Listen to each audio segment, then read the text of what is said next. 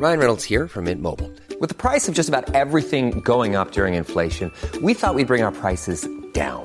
So to help us, we brought in a reverse auctioneer, which is apparently a thing. Mint Mobile unlimited premium wireless. Ready to get 30, 30, bit to get 30, bit to get 20, 20, 20, bit to get 20, 20, bit to get 15, 15, 15, 15 just 15 bucks a month. So, Give it a try at mintmobile.com slash switch. $45 upfront for three months plus taxes and fees. Promo for new customers for limited time. Unlimited more than 40 gigabytes per month. Slows. Full terms at mintmobile.com. A lot can happen in three years, like a chatbot may be your new best friend. But what won't change? Needing health insurance. United Healthcare Tri Term Medical Plans, underwritten by Golden Rule Insurance Company, offer flexible, budget friendly coverage that lasts nearly three years in some states. Learn more at uh1.com.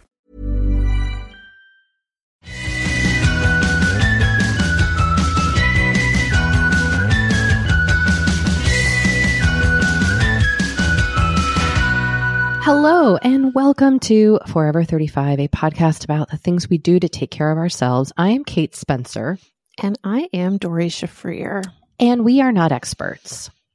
No, we're not. But we are two friends who like to talk a lot about serums. Mm. Whoa, sorry. I didn't mean to wow, make that so I weird. loved that sigh. Oh, it was like so it was like graphic. it, well, it was like from from like your diaphragm. Do you know what I mean? I like was, I was literally like thinking about what serums I put on my face, and it just came out. Oh my Why? god. Why did that happen? That's amazing. last night I got into bed at eight o'clock and I put on some pixie eye Ugh. patch thingies Yes. and I did one of my little LED light masks. Yes. And I journaled and read my book and looked at my phone and it was great. Oh, that is beautiful. Meanwhile, my also- husband was watching a documentary about nuclear war. And I was like, you know what? No, this is not what I'm doing tonight. No, that's not the energy He was I'm like, "Does anyone want to watch this documentary about like nuclear power in the 40s?" And I was like, "What? Oh my god. No." Kate, I am happy to report that I also um, have been getting in bed earlier. Well, this was like an intention you had set for yourself a few weeks Yes. ago in our intention zone. Yes. Um I've not always been falling asleep earlier, but I do feel like I have been like relaxing earlier and like last night I did fall asleep earlier. So, you know, it might be working slowly but great. surely. Baby steps, baby steps. Ba- baby steps. You know, you do the best you can. That is so true.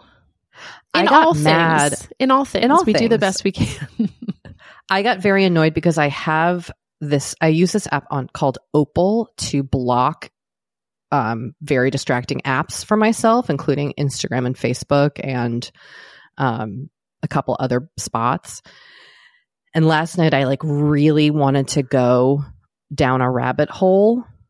And- Uh-huh. and the app like was too effective. And i like couldn't it, kind of will let you like it'll let you pause the block for a little bit. So sometimes i'll Uh-huh. do that. Uh-huh. and i couldn't for whatever reason it was not working. It was not letting me pause the block. And i was like Oh my god, you were Motherfucker, I wanna- jonesing.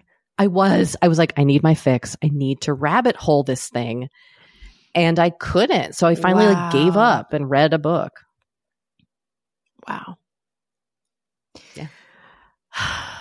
That is, uh, yeah. I mean, that's what happens.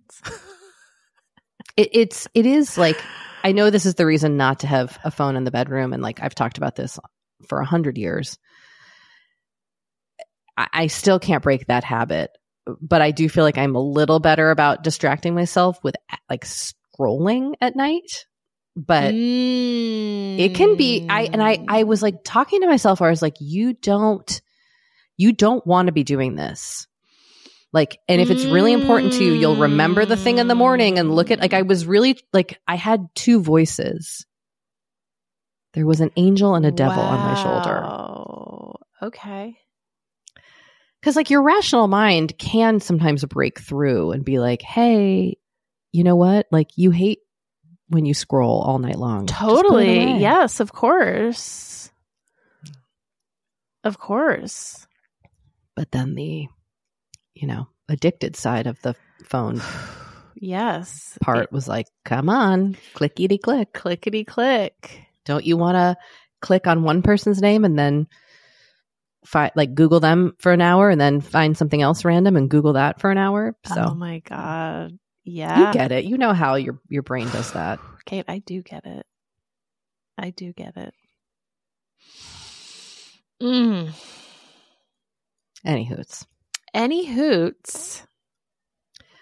Should we hop on over to our guest today? Let's do that because we uh, we had a really great conversation with her. With, I would say, like an icon of the podcast's pop culture space. There's really no other way to describe this person. It's true.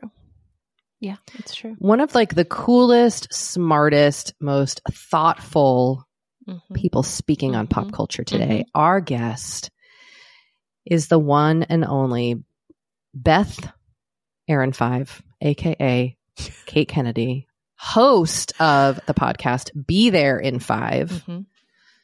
Kate is amazing. If you have never heard her podcast, number one, go tune in right now. It's it's fantastic. Um, let me just we can give you her her spiel bio. Kate is a Chicago-based entrepreneur, author, podcast host, and pop culture commentator. After spending almost seven years in corporate marketing and advertising, her life changed one day when she decided to put turn off your curling iron on her doormat so she wouldn't burn her apartment down. She then started selling those and named the business Be There in Five after her favorite thing to text when running back inside to see if her curling iron was off. She then wrote a children's book called Twinkle Twinkle Social Media Star. Mhm, mhm, mhm. She started doing pop culture commentary that Mhm. led to her amazing podcast, Be There in Five, which is all about pop culture, influencer culture. It charts weekly in its category. It is dedicated to finding the stories and experiences that lie within easily trivial- trivialized elements of the zeitgeist Mm. Which is also what she does so so well in her new book one in a millennial which is an exploration exploration of pop culture nostalgia the millennial zeitgeist and the life lessons learned for better and for worse from coming of age as a member of the much maligned generation. Um kate is like i don't know a wizard a genius. She's so smart. She's so funny so inquisitive and thoughtful in the way she approaches all these topics. And we had a great conversation with her. It was a thrill to get to talk to her again. So we're just going to bring you our chat with Kate. Before we do, though, Doree, Yes. I, I do want to remind folks that you can find everything we talk about on our website, which is forever35podcast.com. You can also check out Instagram at forever35podcast to hear more from us. We are busy on Patreon at patreon.com slash forever35. There you can hear exclusive weekly casual chats between Doree and me. You can hear our weekly season one recap of the OC, which is a freaking insane show. It is insane. You basically hear me have meltdowns about I this do. show. And yeah, I mean, I, I, I won't say too much about it, but I'm like, is this how all TV is? And I just don't like realize it. And in like 20 years, we're going to be watching like The Bear on our, our recap, Yeah. like space podcast and be like, what? Totally.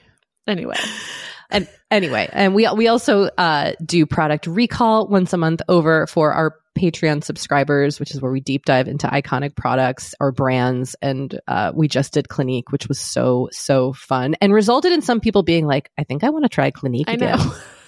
And I was like, "Yeah, me too, totally. me too." Um, you can also shop our favorite products at shopmy.us slash forever35. Our newsletter is forever35podcast.com slash newsletter.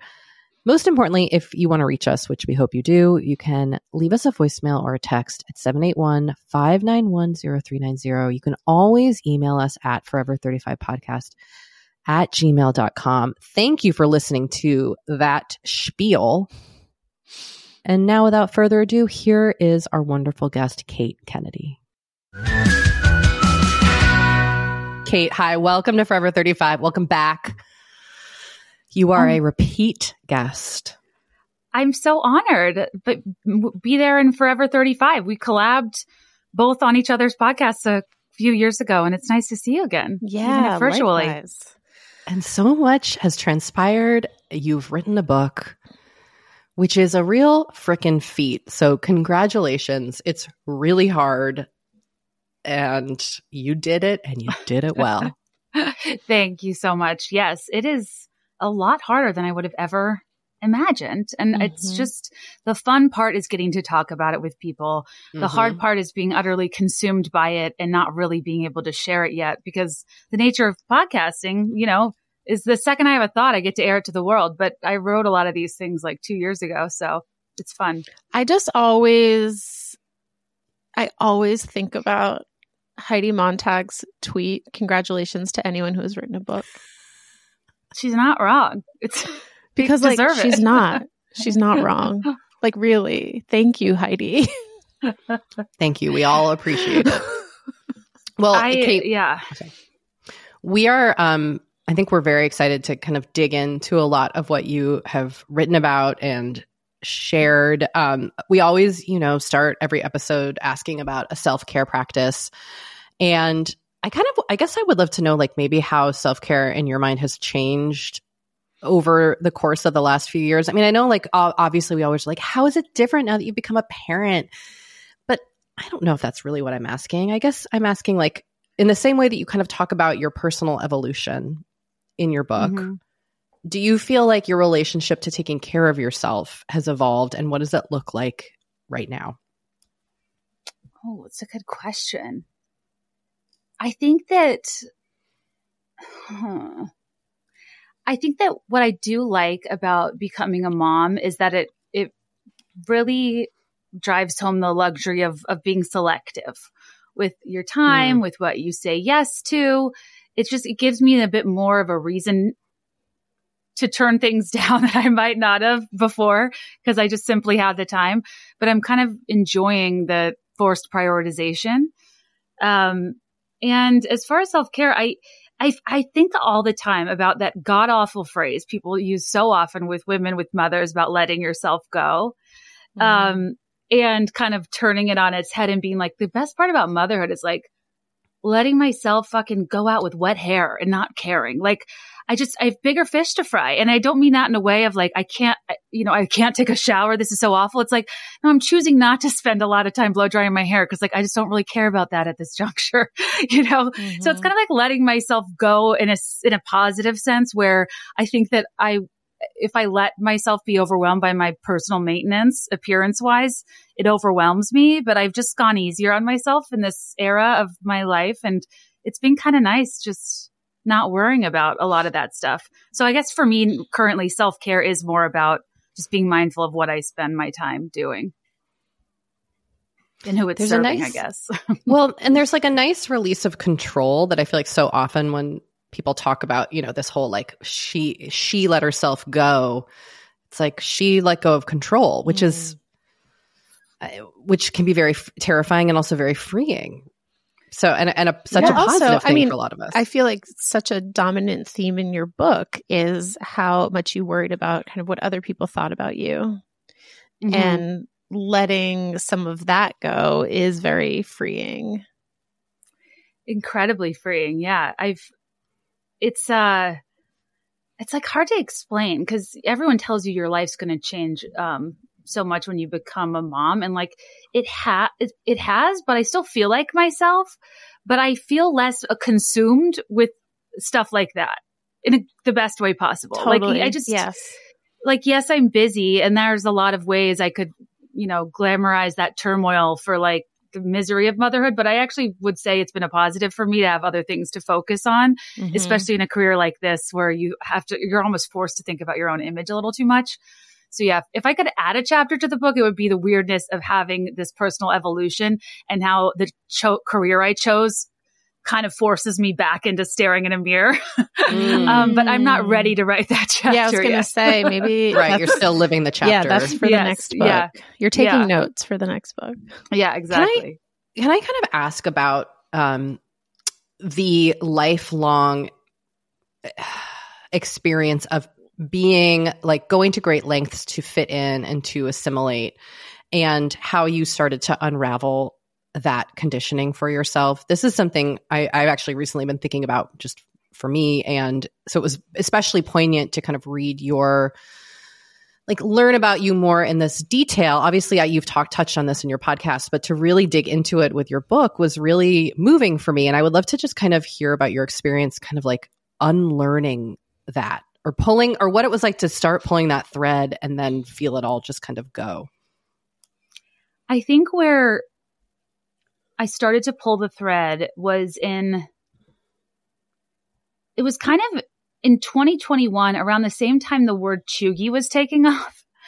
And mm. um, really thinking about basic and the way we self-deprecate, talk about ourselves and others, and um, and being a person with a platform at the time, really wanting to like rethink how I talked about past versions of myself because I would hear from so many women who wanted to like kind of excavate their millennial memories, but the common thread was like shame, embarrassment, self dismissal. Um, and I kind of, when, you know, I had started writing these essays, but I didn't like really know what they were for. And then when I had this opportunity to write a book, I was kind of like, you know, you people write books who are like exceptional, who are unique, who do great things, who are these people that you know, kind of operate in this cheer, this tier of, of being so unique.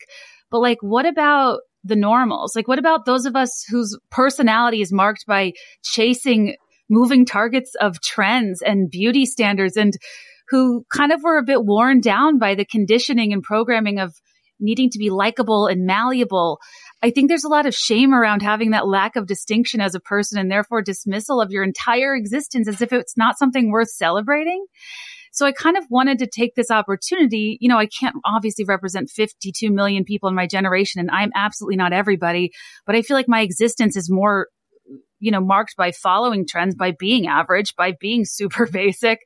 But it doesn't mean that those stories aren't worth telling. And I kind of feel like there's something so insidious about those sorts of insults that make you really, I don't know, want to be smaller. And I just thought, well, what if I verbally man spread the minutia of a millennial existence about the experiences of being a girl and being a millennial, two things that are hard to be proud of sometimes. Um, and just, yeah, let it, put it all out there.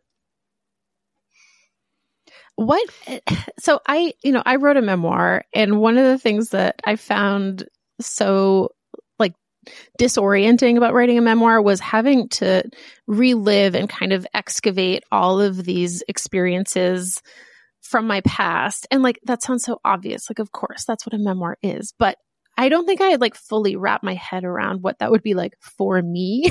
Mm-hmm. um, and so I'm wondering if like you had a similar experience and like just what what the experience of writing this and kind of having like revisiting all of these things that like you know weren't always great. You know, some of them were were painful. Um, what that was like for you?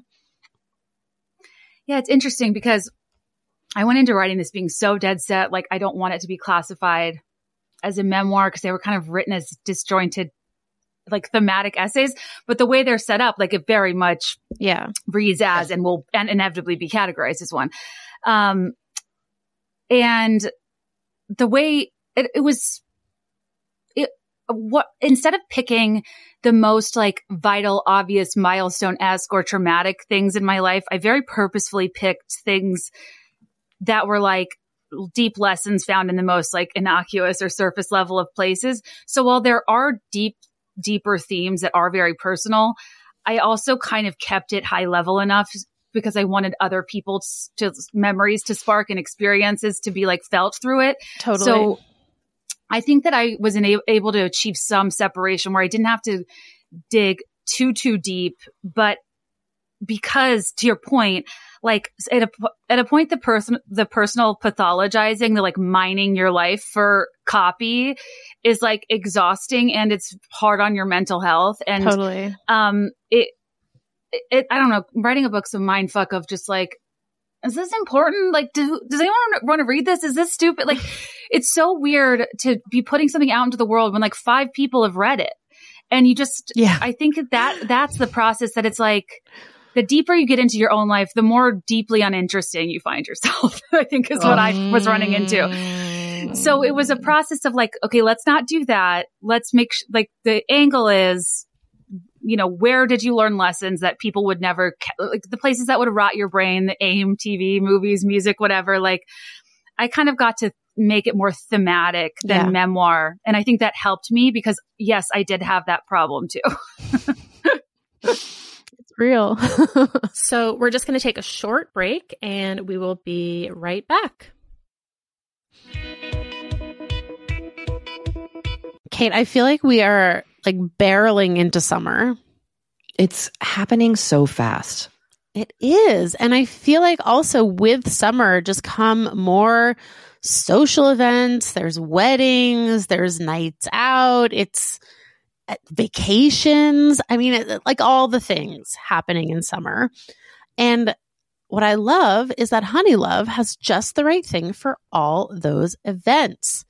Feel comfortable and confident this summer with Honey Love's best selling Super Power Short. The Super Power Short smooth shapes and lifts, giving you a flawless silhouette under any outfit with targeted compression technology that distinguishes between areas where you want more support and areas you need less compression. It's designed to work with your body, not against it. Speaking of working with your bod, the crossover bra, which I'm wearing as we speak, I wear that my- thing every day. I do too. Uh, it's my favorite Honey Love piece. Let me let me just tell you why. Yeah, get into Okay, it. Okay, do you want to tell me why? no, no, I was just gonna say, like, I, I, I don't even need to wear it to events. I wear it like the event is every day of my life. Yes, that's such a good way of putting it. The bra gives all the support of traditional bras without using any underwires. And just like sidebar, I have put on some of my old underwire bras lately and been like, oh God, like get this off of me. No, thank once you. you once you start wearing honey love, you're just like, no, not Yep. going back. You see how also, it could like- be. Yes. Also, like summer sweat under those underwires is like, ugh, the worst. Now you don't have to worry about it. Get the support you need with the comfort you deserve and treat yourself to the best bras and shapewear on the market. Save 20% off at honeylove.com slash forever. Use our exclusive link to get 20% off honeylove.com slash forever. After you purchase, they'll ask you where you heard about them and please support our show and tell them we sent you. The summer vibes are just getting started, so shape your life with Honey Love. You know, Doree, we talk to a lot of really fantastic, intelligent people on this podcast. But I don't know, maybe you're like us and you want to go even deeper. Mm, I'd love to go deeper. We like to go deep. And that's not only possible with today's sponsor, but also easy to accomplish on Masterclass. Every year, I get really into the classes offered and the instructors offering them. Like, I'm all over the place with the things that I like on Masterclass, but this year I am very interested in the class Redefining Feminism, which is 14 lessons from Gloria Steinem. Okay. Now, they dissect issues women face in the US and ways we can play a role in the feminist movement in our everyday lives. Look, I majored in women and gender studies in college. So this is right up my alley. But even if you didn't, even if you're like, this is the first time I'm I mean, hearing those words. I would argue, especially if you didn't. Yes. Get into it with Masterclass because this is the year you can really learn from the best to become your best with Masterclass. Go from just talking about improving to actually doing the things you've been wanting to do with Masterclass. And it doesn't have to be redefining feminism with Gloria Steinem. It can be gardening in your own garden or your yard or patio. It can be learning to cook, Indian food or designing a space that you love. Masterclass offers over 180 world class instructors. So whether you want to master like negotiation with Chris Voss or think like a boss with Martha Stewart, or maybe capture your vision through photography with Petra Collins, Masterclass has you covered. With Masterclass, you get unlimited access to intimate one on one classes with the world's best. And right now, our listeners will get an additional 15% off an annual membership at masterclass.com slash F35. Get 15% off right now at masterclass.com slash F35. That's masterclass.com slash F35. You know, the weather's getting warmer. So I, for one, am ready to say goodbye to my jackets and my sweaters and hello to shorts and tees. I'm right there with you, Kate. And you know what? I actually, actually, I donned double quince the other night. I've got to tell you. Okay. Yeah. This is what's so great about quince because I feel like I have really been able to update my wardrobe uh, like for the long haul without spending a fortune. I wore a gorgeous white tee, like a simple, perfect white cotton t shirt from Quince, Mm. but it was a little chilly out. So I threw on my cashmere hoodie, also from Quince. Ooh. Mhm. Okay. it- it- like they have basically given me a lineup of timeless pieces that I feel like keep me looking. I- I'm going to toot my own horn. Effortlessly chic, whether it's winter Toot or toot, Kate. or summer.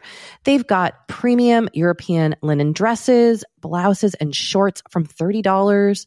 You got washable silk tops, really stunning 14 karat gold jewelry, and so much more. Like, truly, uh, the list goes on and on. And the best part is that Quince items are priced 50 to 80% less than similar brands. By partnering directly with top factories, Quince cuts out the cost of the middleman and passes the savings on to us.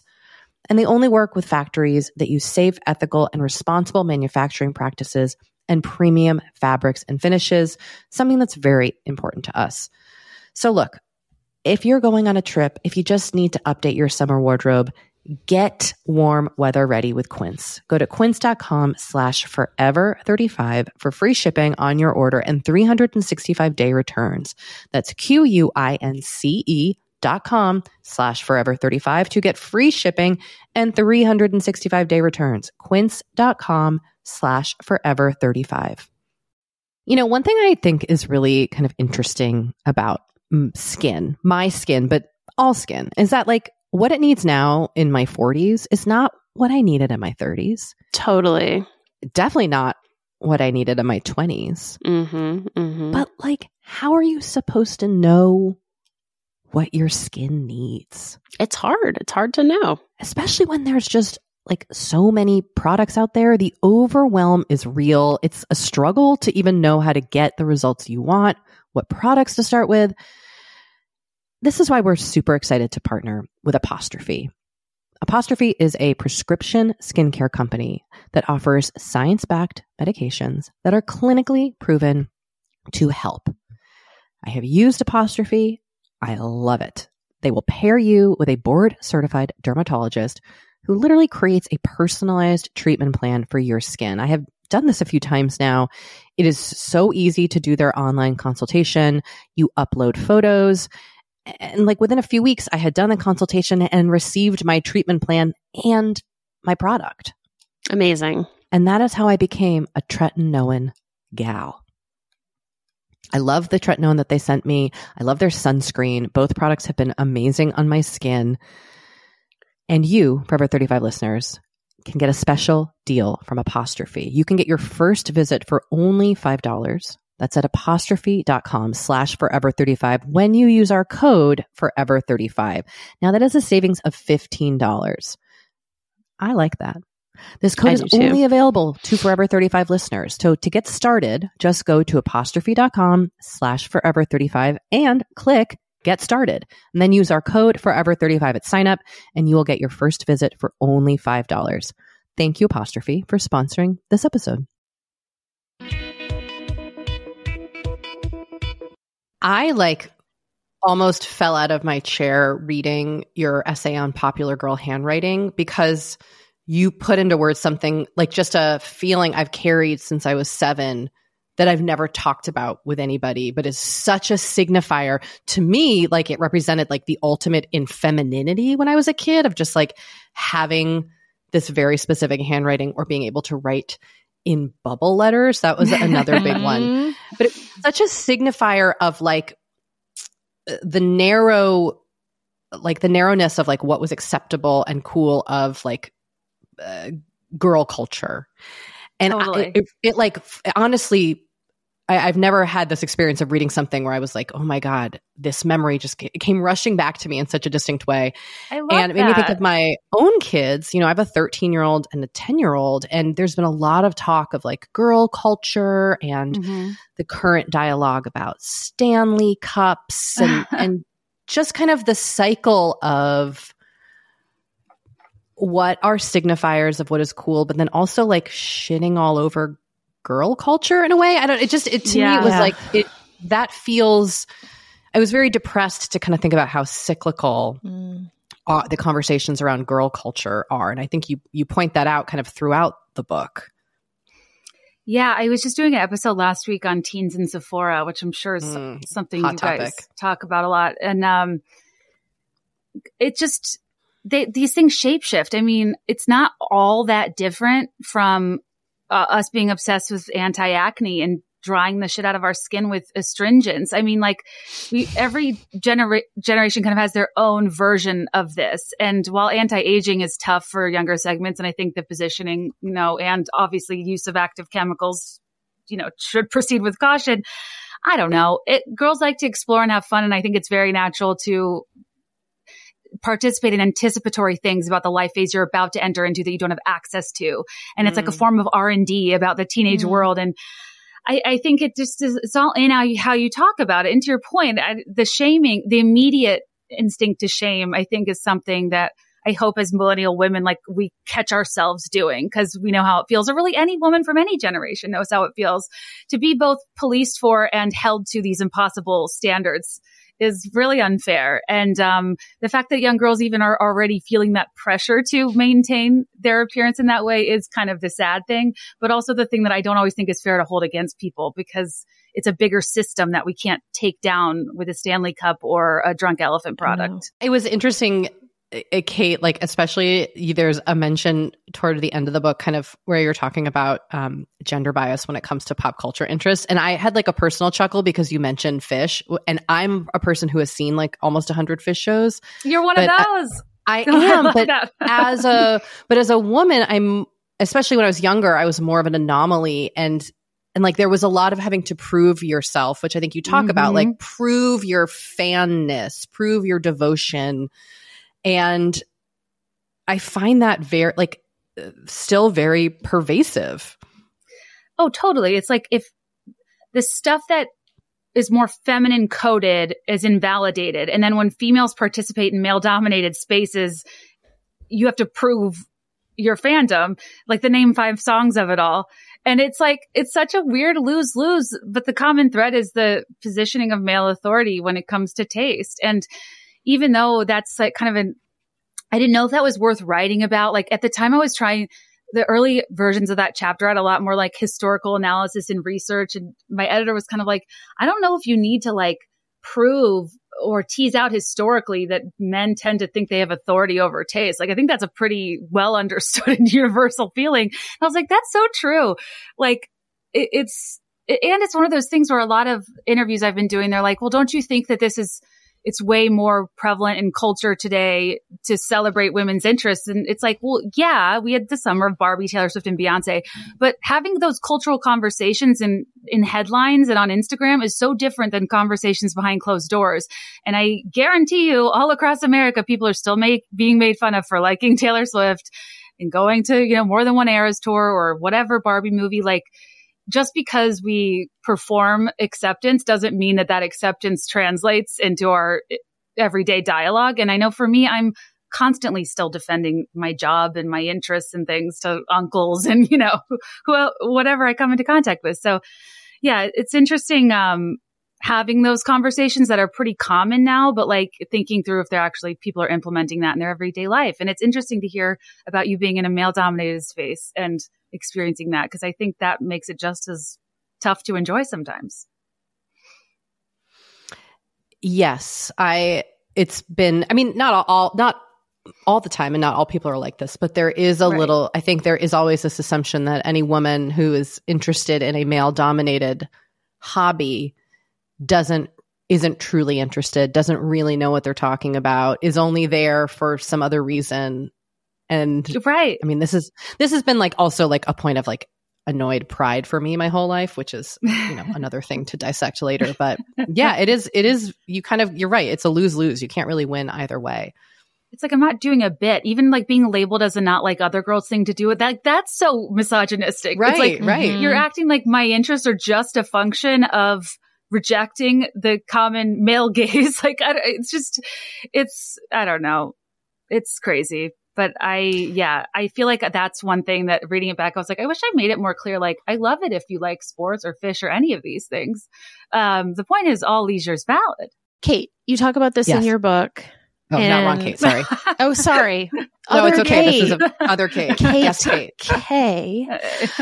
Um, but I want to talk about American Girl dolls Yes. Yeah. because I like just missed them. And so I I looked this up and I guess the first they they were first released in May 1986, which, you know, I'm 46, so that was the end of my 3rd grade year and then I didn't live in the United States the, in my 4th grade year. So like and then I was in 5th grade and then I feel like I was a little too old and they hadn't like fully permeated maybe yet or they were Mhm. starting to and so I just like, I kind of missed them. Like I was, I think I was like two years too old because Kate Spencer, who is two years younger than me, says she was into them. But I would like you, and again, I know you talk about this in your book, but can we just discuss like the hold that the American Girl dolls still have on millennial women? Like I feel like it is they are such a touchstone and if you reference them in a in a cohort of women born between let's say you know Kate was born in 79 so like 79 to and you know obviously girls are still into them today but like 79 to 1992 or whatever there's there's this shared experience of them that is really fascinating to me as someone who did not was not participating in that. Hmm Yeah, it- it's it was like my first taste of aspirational consumerism, and um, I think it was this That's form exactly of it. catalog culture Mhm. where it was uh, it's a genius business model because I mean as early as like five years old, I think I say in the book I was you know flipping through and critiquing like I was Miranda Priestley, like I just was I had such hot takes about antique furniture, and it's like why was I so into this? And it, it but it was different. Like yes, there were Barbies and like the Disney universe and the other things I participated in, but like the dolls were beautiful, they were inaccessible, and the catalog coming to my home that I could shop through is just it was a different experience than other brands were providing. And I try to give credit to, you know, Pleasant Rowland for all the brand's shortcomings. It's like, well, it is cool that a gal playing with a, you know, Malibu Barbie and a Jeep Wrangler was also interested in like hand tufting a cloth with a muslin border. like, I mean, Kirsten came with a wooden spoon and I Oh was my like, hot damn, this is a hot accessory. and I think that's crazy that I was like as girly and shallow as I was, but like loved these historical figures. And I think that's really empowering when you think about a baby doll and what that represents for women's limitations and then her excavating, you know, women who were left out of a lot of, you know, the day to day history. Um, that we learned about it. it. It's a, it's an interesting brand, but yeah, just speaking to the consumerism piece, like it just, it was all so expensive. And in my middle class su- suburb, like most people had one doll as a gift, probably if they were lucky. But then Yeah. there, you just dreamed of having the whole set. It just, yeah, Mm. it was and all the really, accessories really, and like all the all the Yes. things. it's Yeah, like a multiverse kind of. It- yes, I remember when my sister got one. Like you said, it was a big deal. Like it was, they were expensive. Then getting all the other stuff was like very expensive, and yeah, aspirational consumerism for children. You you really, I think, hit the nail on the head there. and like the, it's not like it was cardboard mini crappy doll furniture. I mean, like no. Felicity's like mahogany chest with brass hardware and her canopy. I doodled her canopy bed. steamer trunk. Samantha's Oh my steamer God. trunk. It, it's like might as well be a Oh. Louis. Right. They were gorgeous pieces. There was also for me, um, I had never heard of them. And then my neighbors up the street, who were my like best friends, each had one. And that was my introduction. And I was like, I've got to get, you know, my mom had had no, like, we had no idea. Yeah. But it was in the catalog specifically for me, it was the matching outfits and the cosplay and the like, the fact that you can kind of do this historical cosplay, like it's a little bit of like fantasizing about, you know, we used to read like like watching Little House on the Prairie, obviously. Yep. Yeah. Early cottage core. book. Yeah, but like, you know, at the time there was this weird like fetish fetishization of histor- history and oh, just what those like the girl models in their nightgowns holding their dolls and the matching nightgowns. Oh, totally. Oh, I wanted No. to and I never I never got the clothes. That was just so exclusive. it I, I, I it's it kind of brings up like I don't know if this exists today, but like there was a vibe in the 80s, 90s of like reading books and being interested in stories of like tweenage suffering in the form of like American American Girl dolls or um, like Dear America books or even like Loving the Secret Garden or A Little Princess or like I just I think in the book I talk about how I had a fascination with people that like died of waterborne illnesses. Like, why were we playing Oregon Trail so Oregon much? Like, Trail. Yeah. there was just so much like suffer, like old timey suffering involved in the pop culture I consumed, and I can't. I, I, I simply don't know why. Did either of you have a Salem witch trials phase as a kid? Is that Yeah. like specific mm-hmm. because I grew up in Boston? I or had I one. had I had such a Salem witch trial phase. I was a Puritan for Halloween in fourth grade. Like I was a real f- weirdo. I mean, I went through a similarly big, along those lines. I went through a big Holocaust phase, so you know, I think kids are like we forget that kids are kind of dark and goth, like Yeah. you Yes. know, and upset Well- and like fascinated and obsessed with death. Also, Yes, when There you start to understand mortality, yes, whatever you're learning Yes. about at that time, I think you kind of harp on. totally. There are these kids' books called I Survived, and they are fictional retelling of historical events. So my younger daughter is both of my kids have gone through phases of being really into them, and your children presumably will find them at their school library. But like my youngest kid is still obsessed with them. And it's like, I survived the river shark attack of 1917. And then you read Oh. this like fictional his- re- retelling, but it's, it's provides kids with that outlet. And so it still, it still exists today. I can speak from experience of having to read those books at bedtime. What a cornucopia of new anxieties to explore. It never ends is the truth. Yeah, you know, as a kid, you can't really, you don't understand probability, so you just hear something scary and then you think it's going to happen. yes. Like, I was really scared of Venus flytraps because of Mario. Never come across one in my life. oh, you know those flowers quicksand. Quicksand was a yeah, big. I quicksand feel like too. quicksand was always Mhm. coming up in the eighties and nineties. Always. Oh, there was so I much don't know quicksand. why. right? or like face on the milk carton style Oh, kidnapping. Like, face, uh, yes. obviously that's a problem, but like, I really thought I was very scared of kidnapping. I oh, mean, me too. yeah, yeah. And satanic, satanic panic. I mean, all of that is just very. Good good times being whimsy wild children.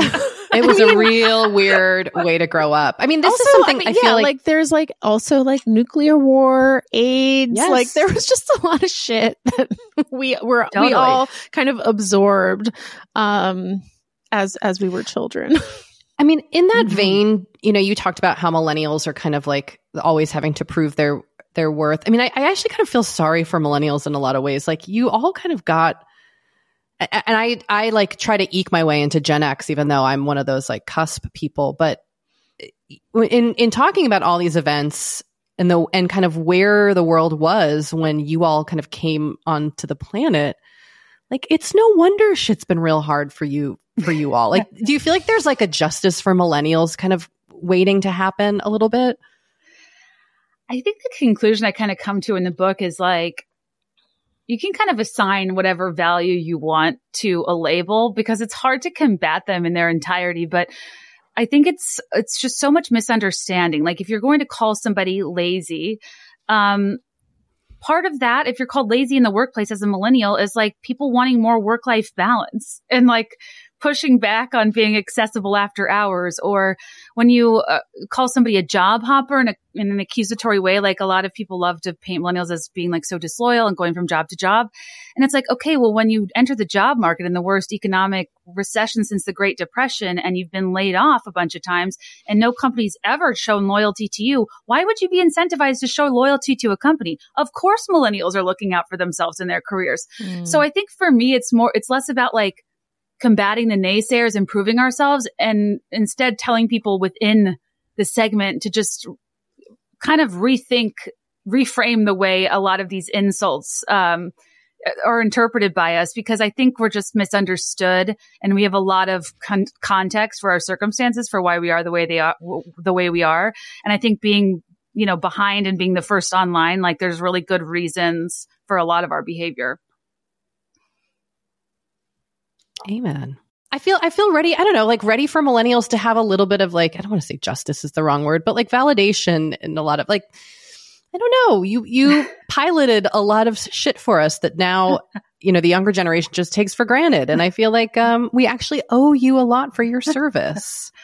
Well, I do appreciate that, but it is funny. Like I, I, I don't know any other generation's experience with their branding, and every they all have their tropes, of course. Um, I think millennials were just like the distinction for me was them us being more uh, such a punchline. Yeah. Uh, and that era when we were accused of killing every major economic sector and industry from napkins to diamonds to like low fat yogurt, the American dream in its entirety. Um, and it was a, it was a weird era that the media kind of got past in the mid to late 2010s. But then come 2020 with TikTok, we were the punchline again with younger people and we just kind of got wedged in between these two segments of ridicule. And meanwhile, I don't think anybody is trying to be annoying. We're just kind of like a lo- easily lost generation of people that grew up in a world that no longer exists. Yeah. I but mean, so did you guys largely too. I mean, coming of age is kind of a broad term, but like, I do think it's different having an adulthood so marked by technology and a childhood that wasn't. Totally. Truly. It's it's a very strange turning point. I mean, I can just I can remember the first AOL like CD that we got and putting it in the computer. You know, it was Were like you in guys that moment into AIM changed. as I was. I I didn't get email until I went to college. Okay. I think my parents got AIM that year. So I went to college in 1995. I think that was yeah, the year was that AIM kind yeah. of like came out because I remember going home and seeing my brother and sister. My sister was like 11, and I remember seeing them on AIM and being like, what is happening? so it was essentially just texting. I was on AOL. I was a very active member of the AOL chat room, uh, the Fishbowl, which was the Phish community in high school. so I was on AOL. Like I was on AOL all the time. I love this. You've been you've been fan like standing up for your fandom this whole time. I love, oh, well, I, I mean, it's a very like that is Phish is a very important part of who I am and my life from high school till now. But also the being able to access the community online was like pivotal. And I think like Doree mm. to Doree's point, if I had been a little older, I probably would have missed a lot of that. Mm, and it, yeah. it, was a, it was an amazing way to actually feel a part of something that I didn't wasn't able to really access in my like in real life community. Um, yeah. So yeah, shout out to the fishbowl. Were you guys uh, like burning CDs? Yes. In college yes. and after? Okay. But that was, yeah. I, I wasn't sure if that was like behavior of, because it was so like illegal. I'm like, were we doing this because I was like a teenager or were people doing that? Because obviously before iPods and stuff, like you want cool CDs in your car, that's like ageless. No, we were definitely burning CDs and also like CD mix mixes, mix CDs. Yeah, yeah, like the cover of your book, it, it resonates very deeply.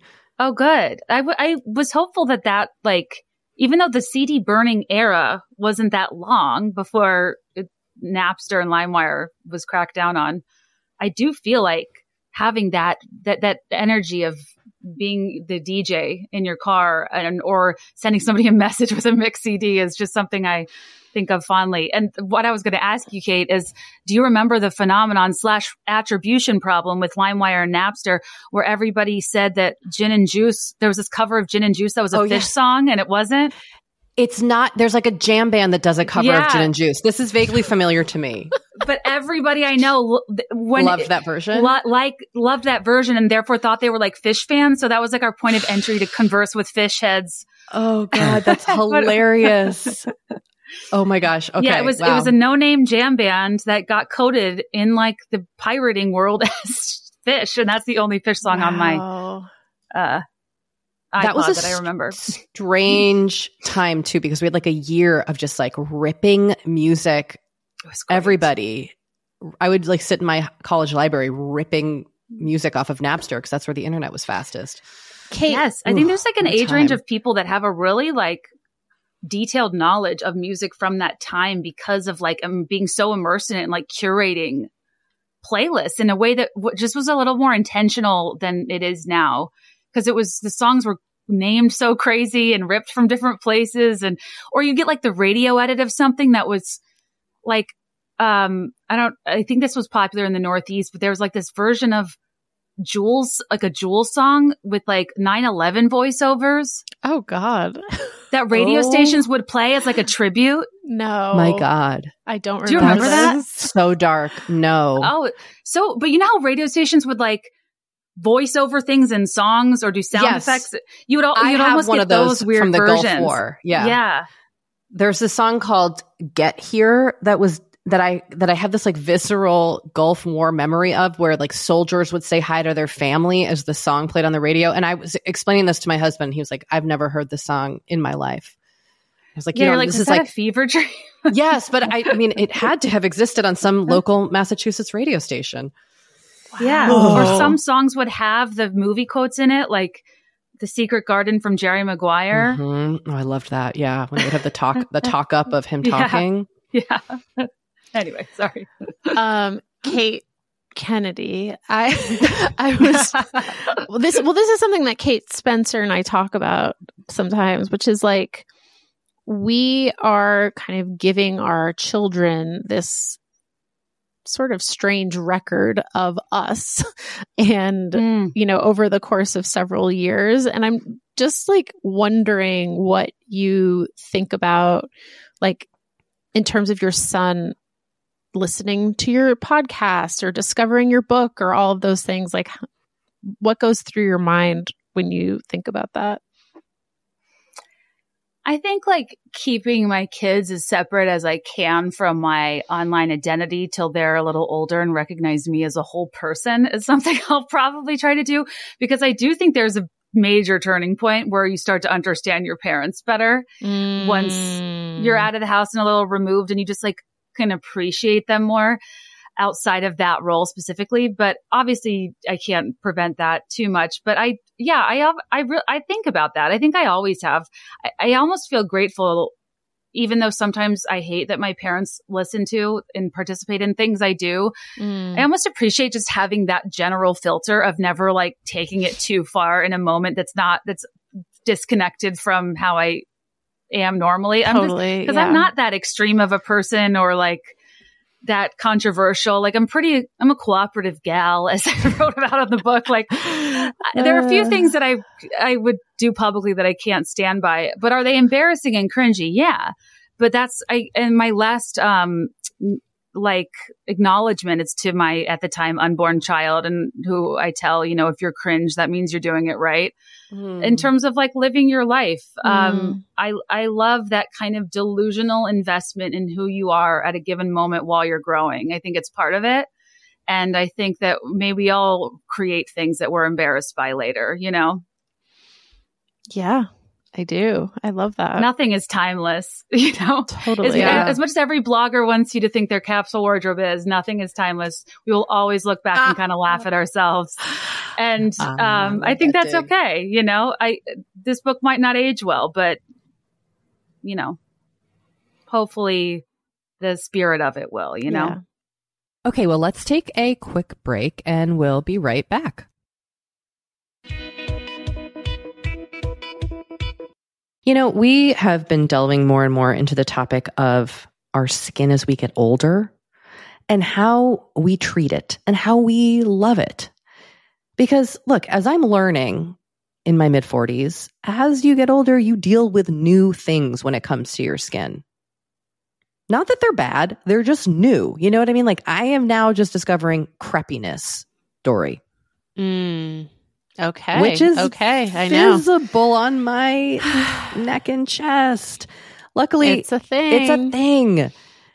Luckily, OneSkin, our sponsor today, knows all about things like crepiness. And I'm not overly concerned with aesthetics, but like I do just want to keep my skin healthy as I age. Totally. I love their topical supplements. They really help your skin feel, I don't want to say younger, but just vibrant, refreshed. They combine tissue engineering, data analysis, and cutting edge longevity science to literally create the world's most effective product to help with skin aging. I am particularly fond of their face topical supplement. It's essentially a moisturizer, but it has their Mhm. proprietary OS-01 peptide to really help with all the parts of our skin that are exposed to environmental damage. You can use it on your face, your hands, your neck. I know here where Mhm. we live in Los Angeles, our hands, we're driving, that sun is coming at us at all times. OneSkin believes the Amen. purpose of skincare is not just to improve how we look, but to optimize our skin biology so that it is more resilient to the aging process. They really create next level skincare. OneSkin is the world's first skin longevity company. By focusing on the cellular aspects of aging, OneSkin keeps your skin looking and more importantly, acting younger for longer. Get started today with 15% off using code OVER50 at oneskin.co. That's 15% off oneskin.co with code OVER50. After you purchase, they'll ask you where you heard about them, and please support our show and tell them we sent you. Imagine the softest sheets you've ever felt. Now imagine them getting even softer over time. That's what you'll feel with Boll and Branch's organic cotton sheets. In a recent customer survey, 96% replied that Bowl and Branch sheets get softer with every wash. Start getting your best night's sleep in these sheets that get softer and softer for years to come. Try their sheets with a 30-night guarantee. Plus, get 15% off your first order at bollandbranch.com. Code BUTTERY. Exclusions apply. See site for details.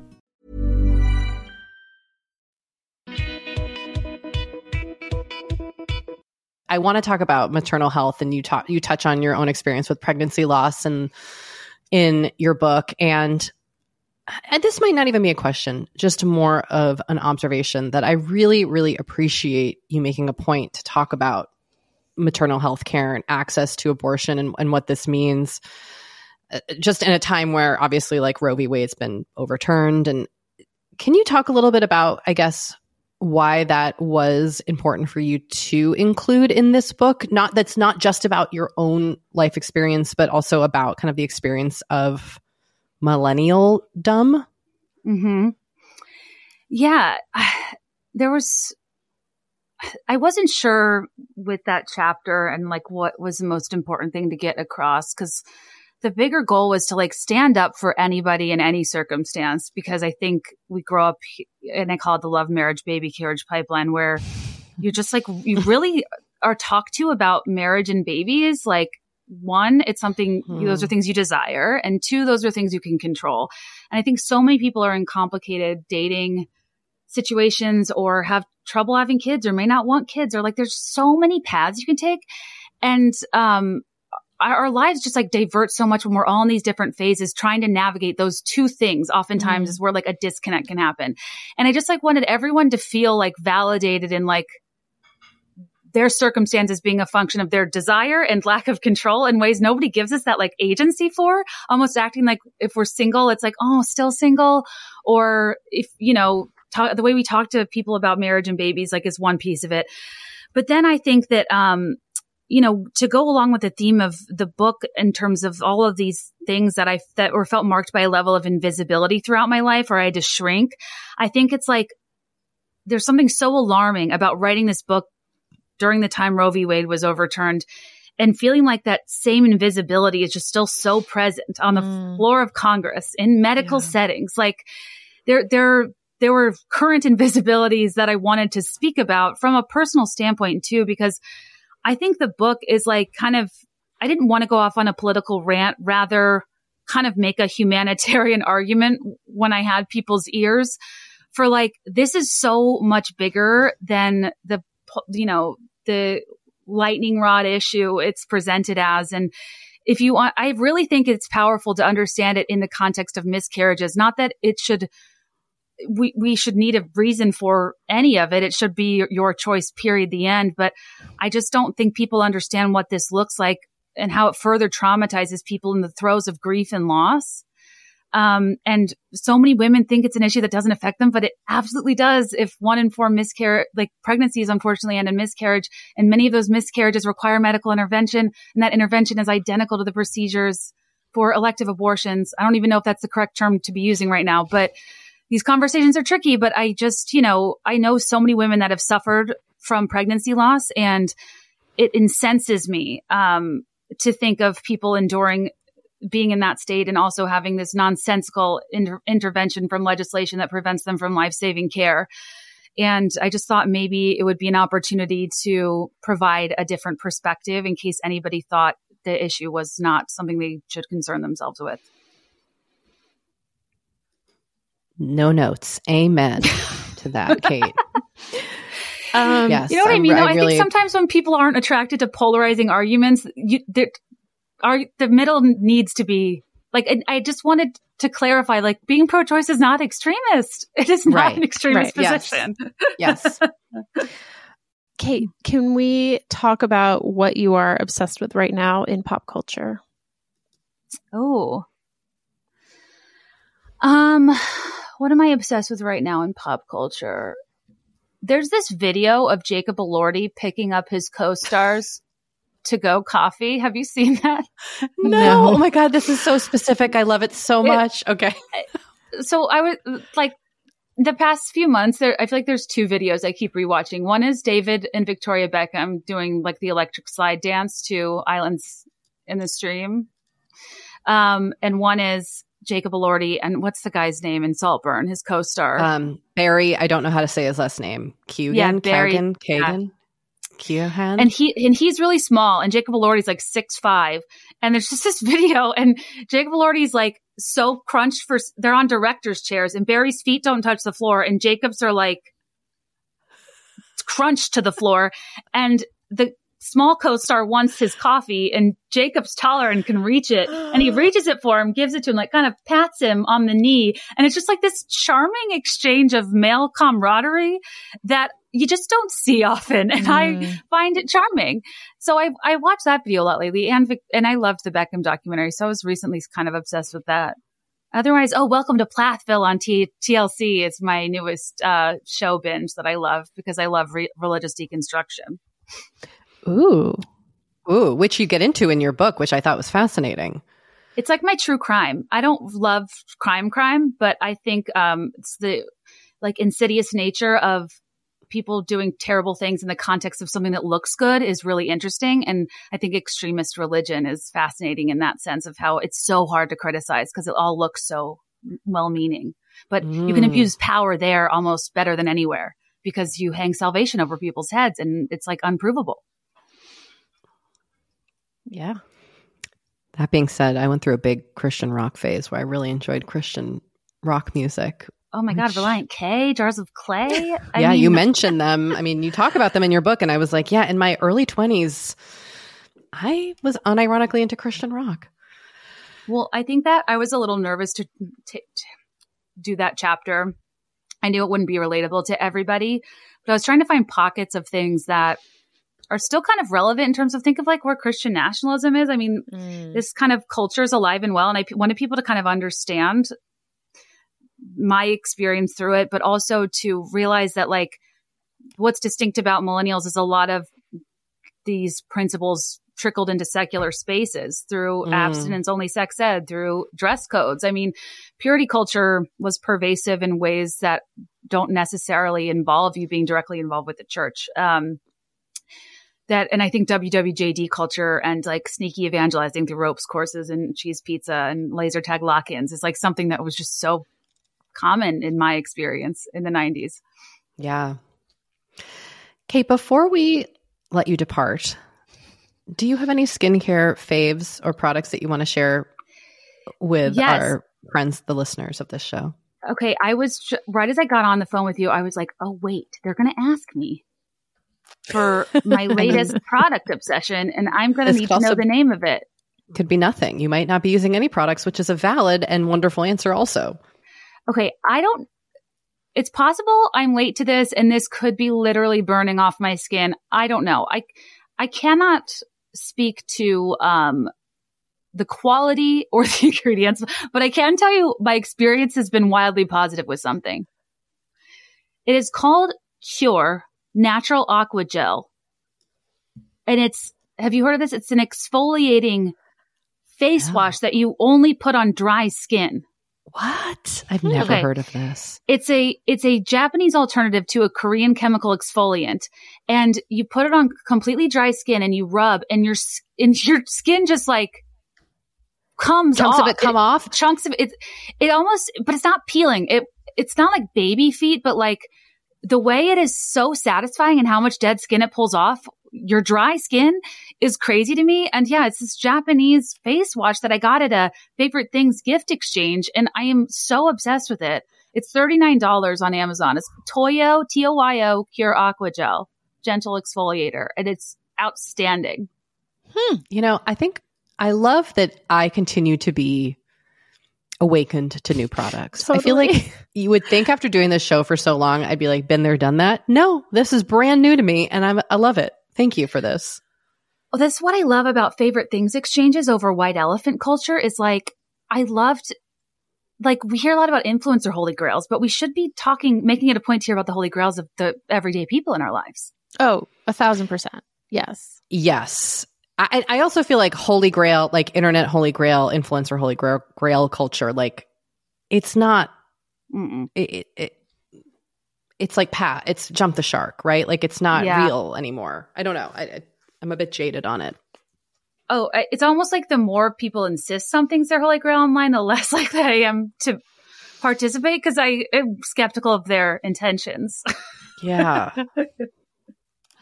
But yeah. that's a random product I'd never seen in my life that somebody at this exchange swore by. Love this. That's amazing. Sure enough. okay, that's a great one. Now, that makes me want to do a favorite things uh, gift exchange. That sounds like a lot of fun.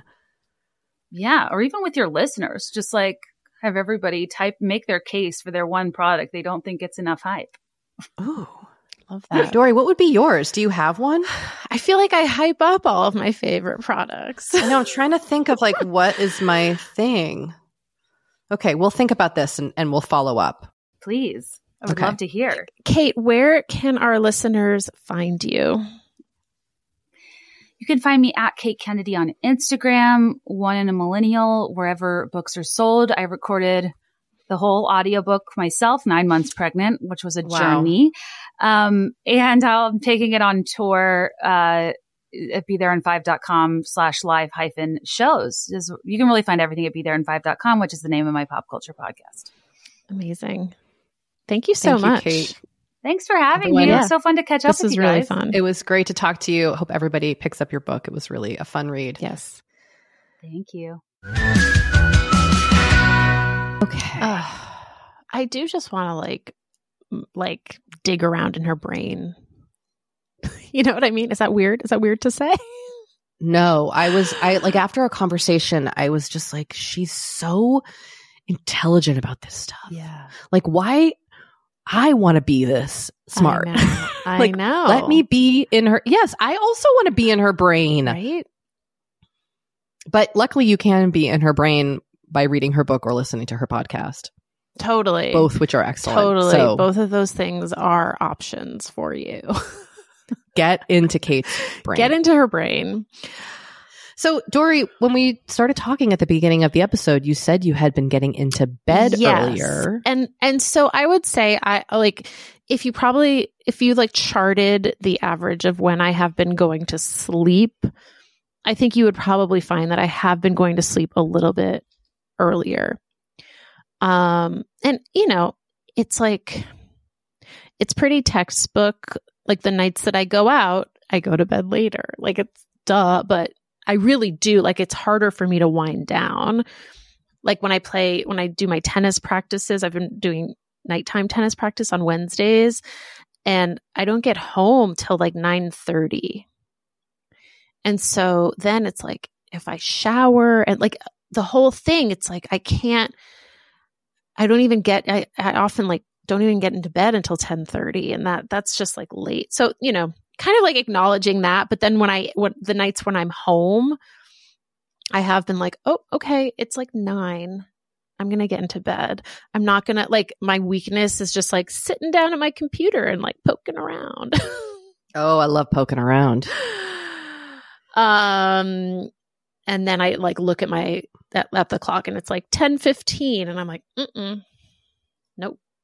No, you, can, Nope. you can't poke Nope, at ten nope, fifteen. nope. So, so yeah. So I think I, I think, I think I'm, I'm doing a little better there. I will say. It's funny you talk about going out at night because my friend is going dancing for her birthday tonight. Oh, It's a oh. Friday that we're recording this. And I like really want to go, but I think it's like they're going at 10, which is like also kind of when I want to get into bed. And I'm Wait, like, they're going what do at I- ten. I think so. And then I am seeing Jackie Johnson's new one woman show, How to Get a Second Husband, on Sunday night at nine o'clock. So I've got Okay, some, I just wanna big know- nights I just want to note that I saw Jackie Johnson's show "How to Get a Second Husband" last month, but that show started at seven thirty. well, listen, You're going to the late show. I'm going to the late show. I'm just having some really big late nights for me this weekend, and I'm excited about it. I'm excited. we'll- I'm you know. excited for you, Kate. I am too, and I'm very excited. If you are in LA, I think this this iteration. I mean, I think I don't think I don't know when Jackie's doing the show again, but like, go see it. I haven't even seen it yet, but like, I know she's been it. Doing it loved like roughly monthly. So you know, Yeah. if you follow her on Instagram, she announces when she's doing it, and I, I, I hope she like goes on tour with it. Like it's just, it's really, it's really enjoyable. I've I've She's been talking like since I saw it. I've been talking about it to Kate like periodically. I'll be like, well, you, You know, on Jack in Jackie Johnson's show, and she's and Doree won't spoil it for me, so she's like, I can't wait. spoil it. You got to go see it. Uh, well, Doree, what is your intention for this? Okay, week? Kate. This week is big. Now, by the time this airs, this will have already happened, but as we're recording, it has not happened. I am taking two nights next week and going to Joshua Tree with a friend. We rented an Airbnb. Joshua Tree is a beautiful desert beautiful area. desert area. Um, sidebar: Have you heard about the Airbnb bust? Is that just like Airbnb market is bad? yeah. for So like during people so like who have Airbnb. yeah. So like during the pandemic, ev- like all these people bought Airbnbs in like Joshua Tree and Big Bear and like all these places where you can go from LA like within two hours. And because like it, during the pandemic, people weren't flying anywhere, so they would like they but they wanted to like get away and they weren't staying in hotels. So all these Airbnbs were like always booked. But now the tables have turned and.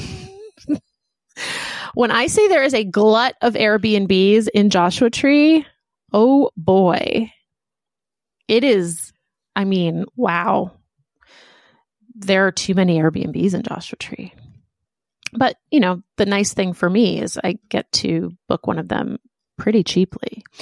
Um, so anyway, so we're doing that. We're going to do it as like a mini writing retreat yeah, you so are. I'm really excited are. about this.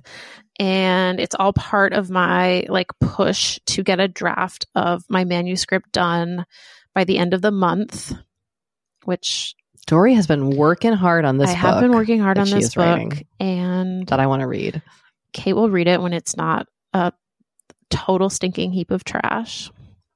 When it's it can be like a small heap of trash that doesn't like really stink, but like I know what you mean. Like it's trash, but it's like not the grossest yeah trash. exactly like you're like oh there's some like like it's like if you were dumpster diving and instead of it just being like a dumpster full of like fully rotting food with like maggots on it, you like find some stuff that like just expired that is still edible. I have had maggots in my trash can and it is not it's not no, pretty. it's not pretty. And when your book is the equivalent of maggots in your trash can, it's also not pretty. Stop. you know, for like a month, I was having this like the our car smelled so bad, and I could not. I was like, "Why does it smell like rotting yogurt in my car?"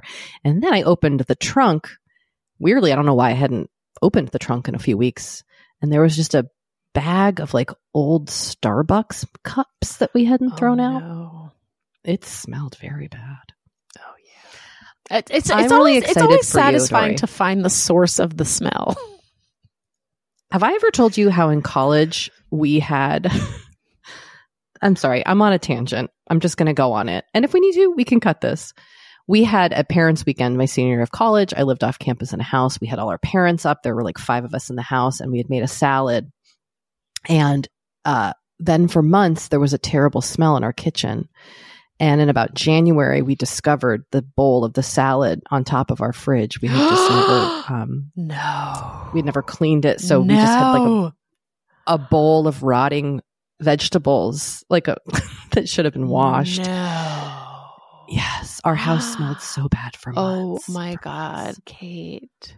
It was so disgusting. It was like a dry, a real dry heaving situation for Oh, me. No.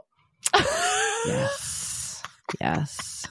I'm sorry Shout out to to laugh, my but it is kind of Bates funny. college roommates. Oh, it was so fun. It was hilarious. I mean, like I still do Well, shit like that now as an like, adult. Oh, this is why our house has been smelling for like well, three weeks. and it is kind of amazing. Like once you get rid of the thing, the smell goes Smell away goes very away. fast. Yeah, it does.